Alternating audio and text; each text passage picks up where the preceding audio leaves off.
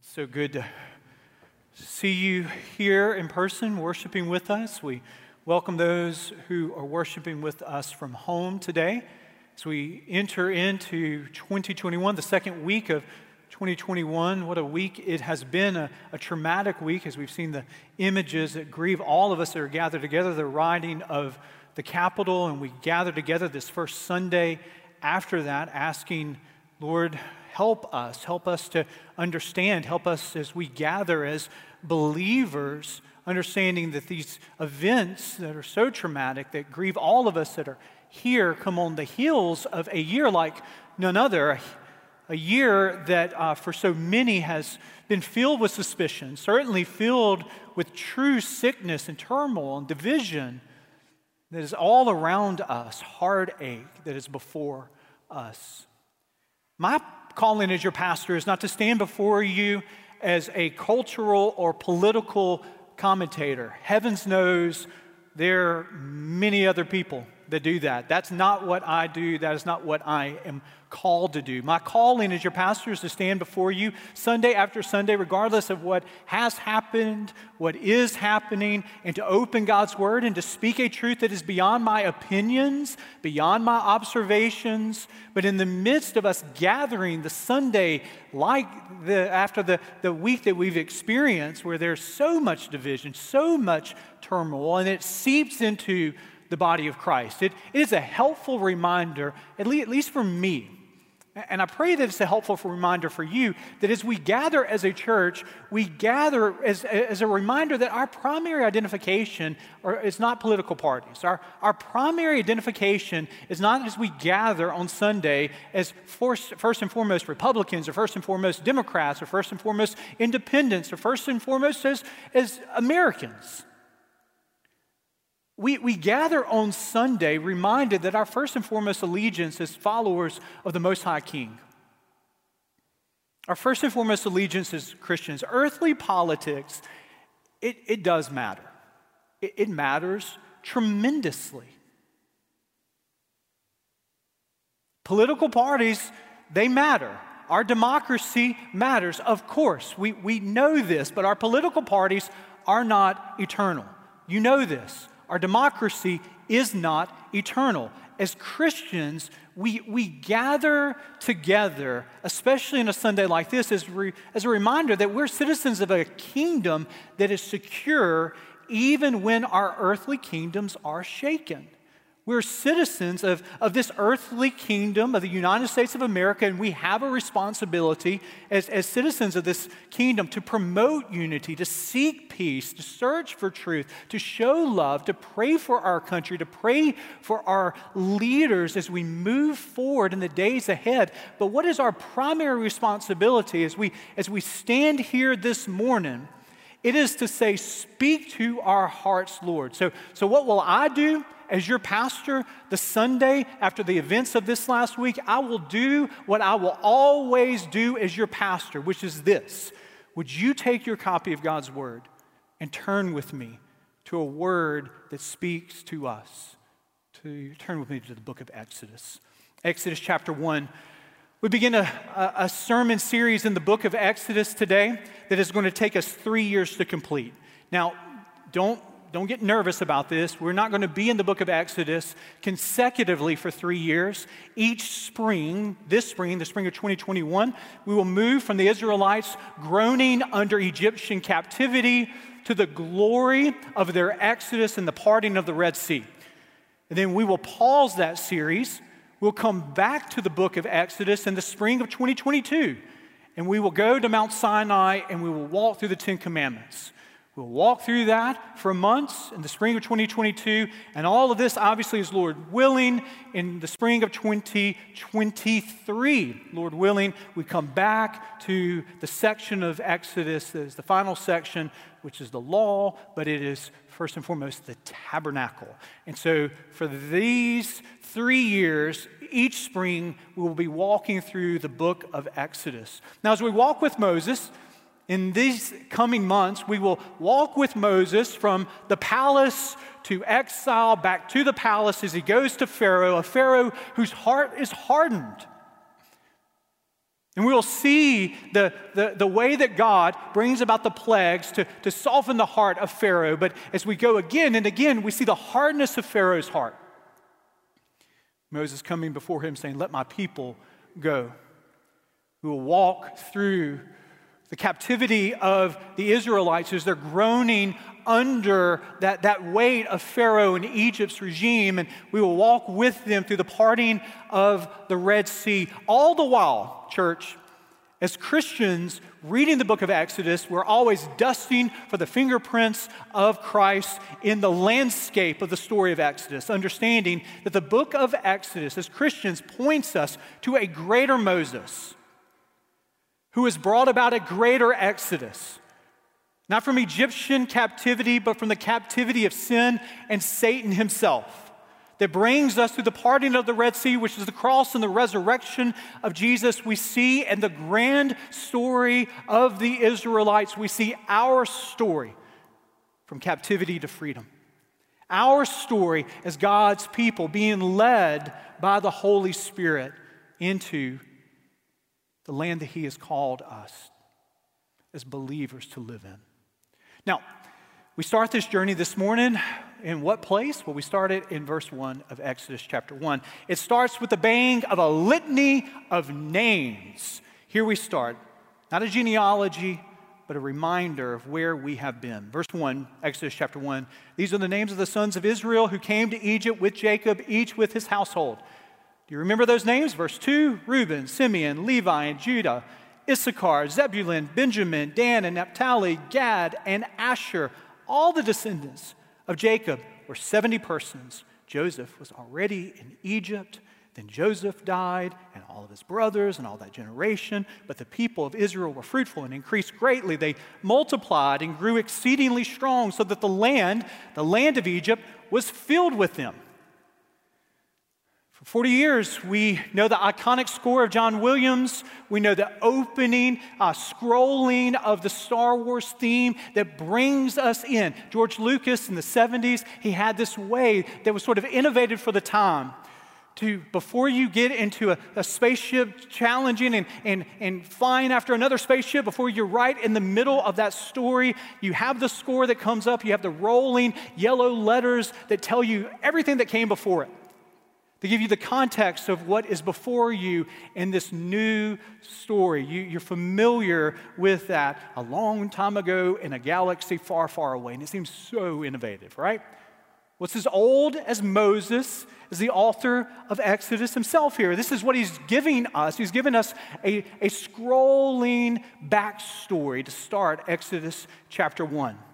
It is connected to Genesis. You know this, Exodus is a sequel to the book of Genesis. We see this in the original language of the uh, Old Testament here in the book of Exodus. Genesis 46 8 are the same six Hebrew words of Exodus chapter 1 that start the story. It's a, it is a way that through the power of the Holy Spirit that the, the, uh, Moses is connecting Genesis to Exodus. In the original language of the Old Testament, the, the first letter that starts Exodus 1, it's not in our translations here, at least not in the English Standard Version, but it's actually a Hebrew letter that can be translated and. So, so really, the, the, first, the, the first word of Exodus is and here we go. This is all that happened. It's the conjunction that connects us to Genesis 50. So it is a continuous story that is reminding us of God's story through the Israelites. Now, it's always helpful to be reminded of how we got to this place, because that's what this rolling scroll of, of, Gen- of Exodus chapter 1 is doing. It is saying, the Israelites are in captivity, but how did they get there? You, you remember how they got there. Genesis chapter 37, Joseph is, uh, is captured by his brothers, put into a pit. They sell him into slavery. He goes into Potiphar's palace. There in Egypt, he has this, this high position. Potiphar's wife has this uh, allure toward him. He resists. Potiphar catches them. Joseph goes to prison. The refrain of, of the story of Joseph is the Lord was with Joseph, the Lord was with Joseph, the Lord was with Joseph. The Lord was with Joseph in the pit, the Lord was with Joseph in the palace, the Lord was with Joseph when he goes to prison. When he's in prison, he's there and he has, because the Lord's with him, he's got this ability to interpret dreams. Pharaoh has a dream. None of all of the Egyptians all of his palace could interpret his dream. His dream is, is about, as Joseph is able to interpret it, it is about the famine that is coming to all of that ancient Near Eastern world. Pharaoh says, Well, I need someone who will be my Secretary of Agriculture. So, Joseph, I mean, it's just like you've heard that phrase, you fall upward, you fall upward, you fall upward. You know those kinds of people? Well, Joseph falls upward with every bad thing that happens to Joseph. It is God's way in this long and windy road to him, lead him to the very place he is supposed to be. And so he has this wonderful position that in the Egyptian empire, he has this huge responsibility. And so the Pharaoh of the day says, I like this guy.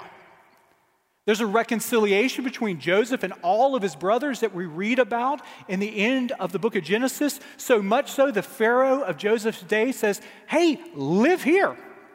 Bring your whole family. I'll give you the region of Goshen here in Egypt. And so Genesis 50 ends, and they all live happily ever after, right? Well, wrong, because the promises of a previous administration don't carry over to the next administration here. We read in verse 8 of Exodus chapter 1. Now there arose a new king over Egypt. And guess what? This new king did not know Joseph. And he said to his people, Behold, the people of Israel, too many, too mighty for us. Come, let us deal shrewdly with them, lest they multiply. And if war breaks out, they join our enemies and fight against us and escape from the land. Therefore, they set taskmasters over them to afflict them with heavy, heavy burdens. They built for Pharaoh store cities, Pithom and Ramses. But the more they were oppressed, the more they multiplied, and the more they spread abroad, and the Egyptians were in dread of the people of Israel. So there's a lot of questions that Exodus chapter 1 sort of begs us to answer. Uh, there's, there are questions like, well, how long was it between Joseph dying and this new Pharaoh coming to power? Who is this new Pharaoh?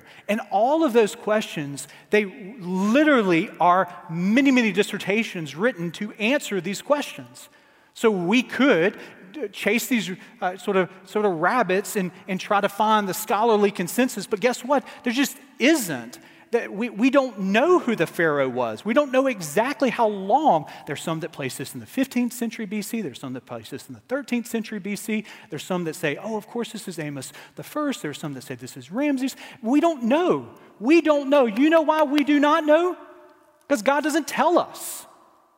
Now, this is interesting.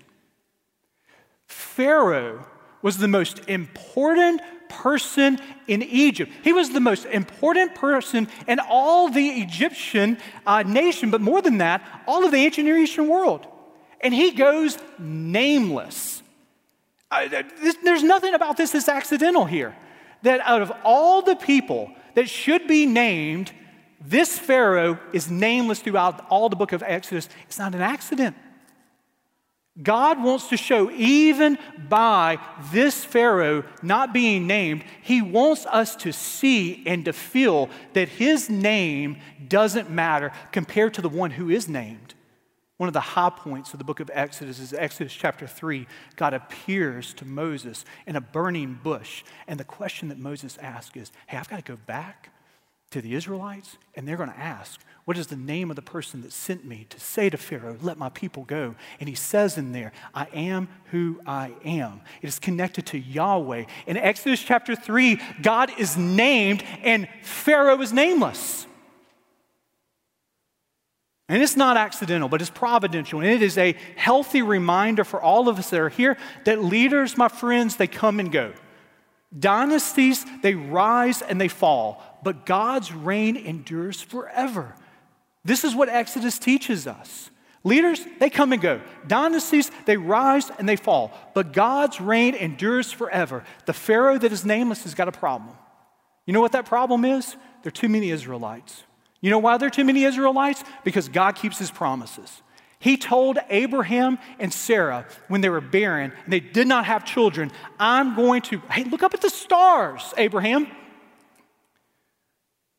Hold into your hand the granules of sand. You can't count the granules of sand. You can't number the stars. So will your descendants be. And Sarah laughs. I can't even have a child. But God said, I'm going to bless you and your descendants are going to be so numerous that you will not be able to count them. And we see the promise coming to fruition right here as they're living in Egypt, and the Pharaoh sees all of these, these descendants of Joseph and of Jacob and says, We've got to do something about this. They're a threat. They're a threat to our political power. What if one of our enemies comes in and you've got these people right here that will go up against us so they make them slaves? But that's not enough. They want to silence this threat and they want to silence it forever. And then we pick up the story in verse 15. Then the king of Egypt said to the Hebrew midwives, one of whom was named Shiphrah and the other Puah, when you, verse 16, serve as a midwife to the Hebrew women and see them on the birth stool, if it is a son, you should kill him. But if it is a daughter, she shall live. But the midwives feared God and did not do as the king of Egypt commanded them, but let the male children live. So the king of Egypt called the midwives and said to them, Hey, why have you done this? And let the male children live. Verse 19, the midwife said to Pharaoh, Because the Hebrew women are not like the Egyptian women, for they are vigorous and give birth before the midwife comes to them. So God dealt very well with the midwives, and the people multiplied and grew strong. Now, again, this story has a point that tells us at the very outset of God's economy, God's hierarchy not being our hierarchy. The first heroes of the story of Exodus, the, the lead off hitters to God's lineup that is going to bring about the, the freedom of the Israelites from the bondage of this nameless Pharaoh are two people that are named that should be lost to the annals of human history.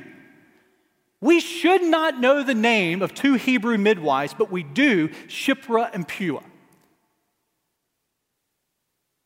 They're insignificant. And all of our renderings of who is important, it's a reminder that God often uses unlikely people to accomplish his sovereign plan. We think that God can only work in the big ways, in the important ways. We're always looking to see God working in the most visible ways, but I wonder if we come to 4,000 years that the Lord tarries his second coming and we're still here. We won't be here, but there are people here on the earth. I wonder if he's still going to be working in this way where we're thinking all that is significant around us is seen in these ways with these people. But he says, Let me tell you how I'm working. Let me tell you about two Hebrew midwives who we don't even know about here.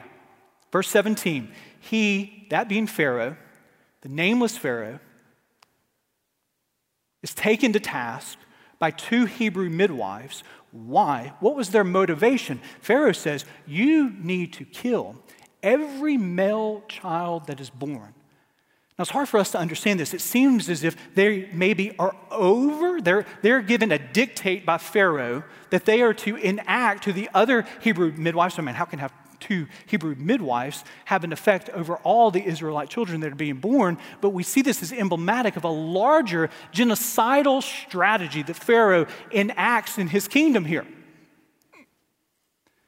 And so these two Hebrew midwives say, uh uh-uh, uh we will not do it.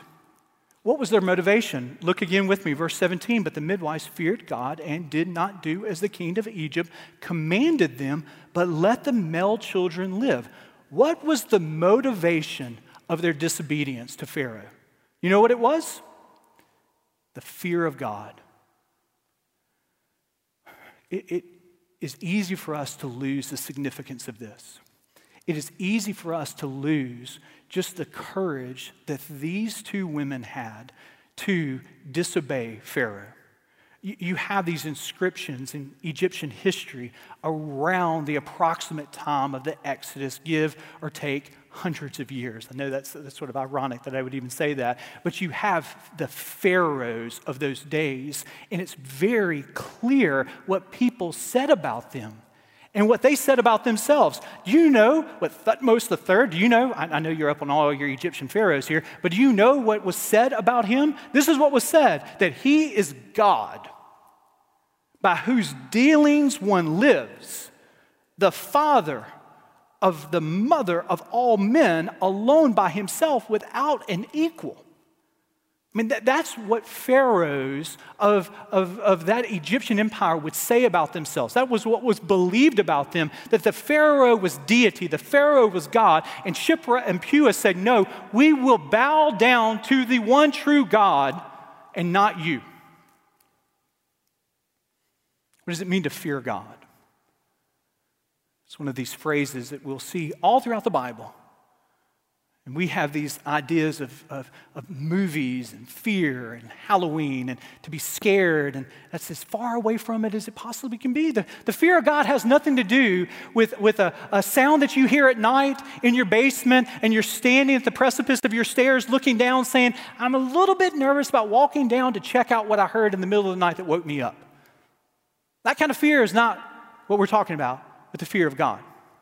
The fear of God is the healthy, holy respect and admiration and awe that you have for who He is, that He deserves our full obedience. He deserves our adoration. He deserves our worship, that the one true God demands our respect. He demands our total devotion. This is what it means to fear God. This is what Shiphrah and Puah knew that only one person demanded their total obedience, and it wasn't the pretend God. It wasn't the pretend God who's the unnamed Pharaoh, but is the one true God of Isaac, Jacob, and Joseph. Did you have somebody in your life like that? I, you know, it's interesting. When I think about growing up, uh, I had two younger brothers, and which meant, at least in our house with three boys, that there was a lot of roughhousing going on. There was a lot of watching wrestling and enacting that upon our, our, all of us as, as, brothers. There was a lot of fighting that would occur. You know, just just natural things that boys do. I've got three boys, and I always say they they're sort of like puppy dogs. They they show love by hitting each other. They show love by wrestling with each other. That's just that energy, and that's what it was with me growing up. And sometimes, not always, but sometimes my mom would come in and we would get too loud. We would come in and we would get too disorderly. And my mom would say, Hey, boys, stop it. Hey, boys, cut it out. And I know you would never imagine this, but sometimes my mom's words to us would be like white noise to us and we would continue to ignore it. But one person's voice could always silence us fighting, roughhousing with each other, if my grandfather, my mom's dad, six foot four, Frank Shropshire, defensive lineman from Mississippi State, when he would walk in the room, he would say this Boys, stand at attention. He didn't have to say stop. He didn't have to say, What are you doing? His voice carried a command. We, did, we were not fearful of him, like we were scared of him, but there was a healthy fear of my grandfather because we respected him, we adored him. Still remember the first sermon I ever preached. I was 16 years old in my home church, and I was preaching to an audience of people that loved me. But I still remember my grandfather being at the back uh, pew, and I could still remember as I was preaching to him. I had a lot of, of, of care about what people thought about the sermon. But I tell you, the person whose opinion I valued more than anyone else was what my grandfather was going to say about that sermon. You've got those kinds of people in your life. Maybe it's a dad, a grandfather, a teacher, a coach, Someone that you hold in this respect, you hold in this place, and you're so grateful for them. And their word, it carries the significance. You, you have this respect for them. Shiphrah and Puah, they show us that while we'll have human examples of this in our life, that's natural, that's healthy, but it only is really a preview of the ultimate respect, the ultimate admiration that we have, not for human figures, but for the eternal God. And Shiphrah and Puah said, Pharaoh, you can say what you want to say, but our ultimate devotion, our ultimate respect, it goes to what God says. These are the first heroines of the Bible first pro life heroes of the Bible. As, as, as Pharaoh says, kill these male children, they say, no, we will not do that. We, we see the dignity of life, we see the, the health of life that will come forward here, and, and your hand will not move our hand to, to do anything to them that would take away their life here. And we see in their example in Exodus chapter 1 really a living example of Acts chapter 5, verse 29. We must obey God rather than men. And there's a long chorus that is sung throughout the Bible. The Shiphrah and Puah, they sing, but it gets picked up. It gets picked up by Shadrach, Meshach, and Abednego. They're in the fiery furnace, and they say to Nebuchadnezzar, We're not going to bow down to you. We will stand before our God rather than bow before you. We see it in Daniel when he says, Hey, you could throw me into a, a, a lion's den, but I'm going to stand for God before I bow to you. We see it with Stephen in the book of Acts, where he says, You will stone me before I will renounce Christ. I will stand for him before I bow to you. And it is a costly obedience that we see with Shiphrah and Puah. It's a costly obedience that we see that is a calling for us. It's a costly obedience that we continue to see. You get in your vehicle before you go home. You take a detour, go down Lakeshore, pull into Samford University, go to uh, Hodges Chapel there at Beeson Divinity School. If you live in Birmingham, you should go to this place. You should see it. It's just this, it's just this living and breathing testimony of sacred space. And you look around you and you look above you and you're immersed in the, the story of the Bible. You're immersed in the story of Christian history. It's, it's worth your time to be able to experience. For three years, I sat in the pews at chapel as I was a student at Beeson Divinity School, and uh, I would look around me and I would see the bust of, of four individuals who were the martyrs of the faith. One of them is a guy by the name of Bill Wallace. Do you know that name? And he grew up far from here. Grew up in Knoxville, Tennessee, was a Southern Baptist missionary. He was a surgeon in China as a missionary. He, his tour in China, his missionary career, it intersected through the, the growing communist threat in World War II and beyond. 1950, Christmas, he was imprisoned, falsely accused of being an American spy, asked by those captors to renounce his faith or die.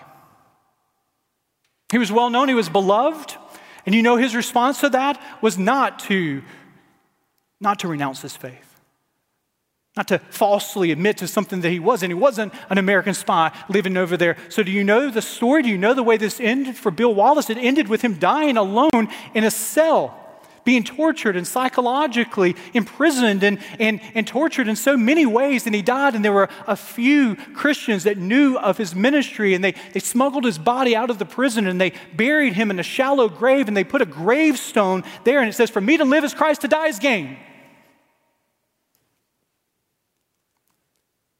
And I don't know your future. I don't know my future. There's a part of me as I stand before you that, that would, would never imagine that anyone would die a martyr's death and that we live so far beyond this. But I know that it is such an American perspective because I know that there are more martyrs now in, the, uh, in our world than at ever any time in human history. And so there's so many people that would hear the costly obedience of Shiphrah and Puah, and it is a part of their vernacular, it's a part of their life here. Now, very few of us maybe are going to be called to, to die a martyr's death, but we are going to be called to costly obedience. It might cost us opportunities in the business world because for us to say yes to this is to say no to God's call upon our life. It might cost us, it might cost us the respect. I know it will always cost us our comfort. It will always cost us our comfort. I feel the pull of this more than anything else in my life. I, I feel the pull of the default of God, I, I want to be comfortable in your name. I want to be comfortable in your name. I want to do everything that I can do as a default to, to live a life that is comfortable. And then I just open the Bible and, and I just see that, that God is not first and foremost concerned with, with the followers of His, their comfort. And He's not first and foremost concerned with my comfort or your comfort. Now, yes, we've got to have wisdom. Well, I am so acutely aware of how this passage and even my sermon can be taken out of context to defend and to support a host of things coming like from very directions, even over the course of these last weeks here. Everything we disagree with, we don't just say, well, they're against God, and so I'm going forth. I would rather obey God than to obey man, yes, we could take this out of context. Yes, this gets taken out of context. But as we are here this morning listening to the Word of God, asking it to be applied to our lives here, all of us must answer on a daily basis and increasingly, I feel, are we willing to choose costly obedience to God, or will we live under the default of what is comfortable for us? Are we willing to believe the hard truths of God's word when they increasingly will go against the stream of our cultural moment? Are we willing, as followers of Jesus, to say, I, I will serve instead of always looking to be served? Are we willing to share our faith? To love our neighbor when we're tempted to be silent? Are we willing, church? Are we willing to be uncomfortable? And I just want to leave you with a truth to hold on to here that on the other side of your discomfort is always delight in Christ. That what makes you uncomfortable this side of heaven is always a pathway to delighting in the richness of Christ. Costly obedience is always worth it because He is worth our total fear, reverence, all admiration. God, give me, God, give us the strength, the courage, the will to say yes to Him, no matter what it costs. Let us pray. So it is, God, that we come to you this morning asking you to help us see your word in our life. We don't know who the Pharaoh was, but we know Shiphrah and Puah. We know these names that should be lost to us of two people in significant positions that made a significant stand in the face of the pretend God. Give us courage, God, to not bow down to our own comfort, to not worship the path of least resistance. We live in such a divided, confused land, and it's easy for us to be sidetracked from what you call us to be, to go and to make disciples of all nations baptizing them in the name of the Father, Son, and the Holy Spirit to love you with all of our heart, mind, and soul, to love our neighbor as ourselves. It is tempting for us to, to have the, the, the world just screaming at us that what matters the most is this or that. But may we, as your people, be found faithful to serve you, love you, worship you, tell of your name, not only here in Birmingham, not only here in Alabama, not only here in the United States of America, but to the uttermost parts of the earth. We pray that you would find us faithful, no matter the cost. Pray this in the name of Jesus. Amen.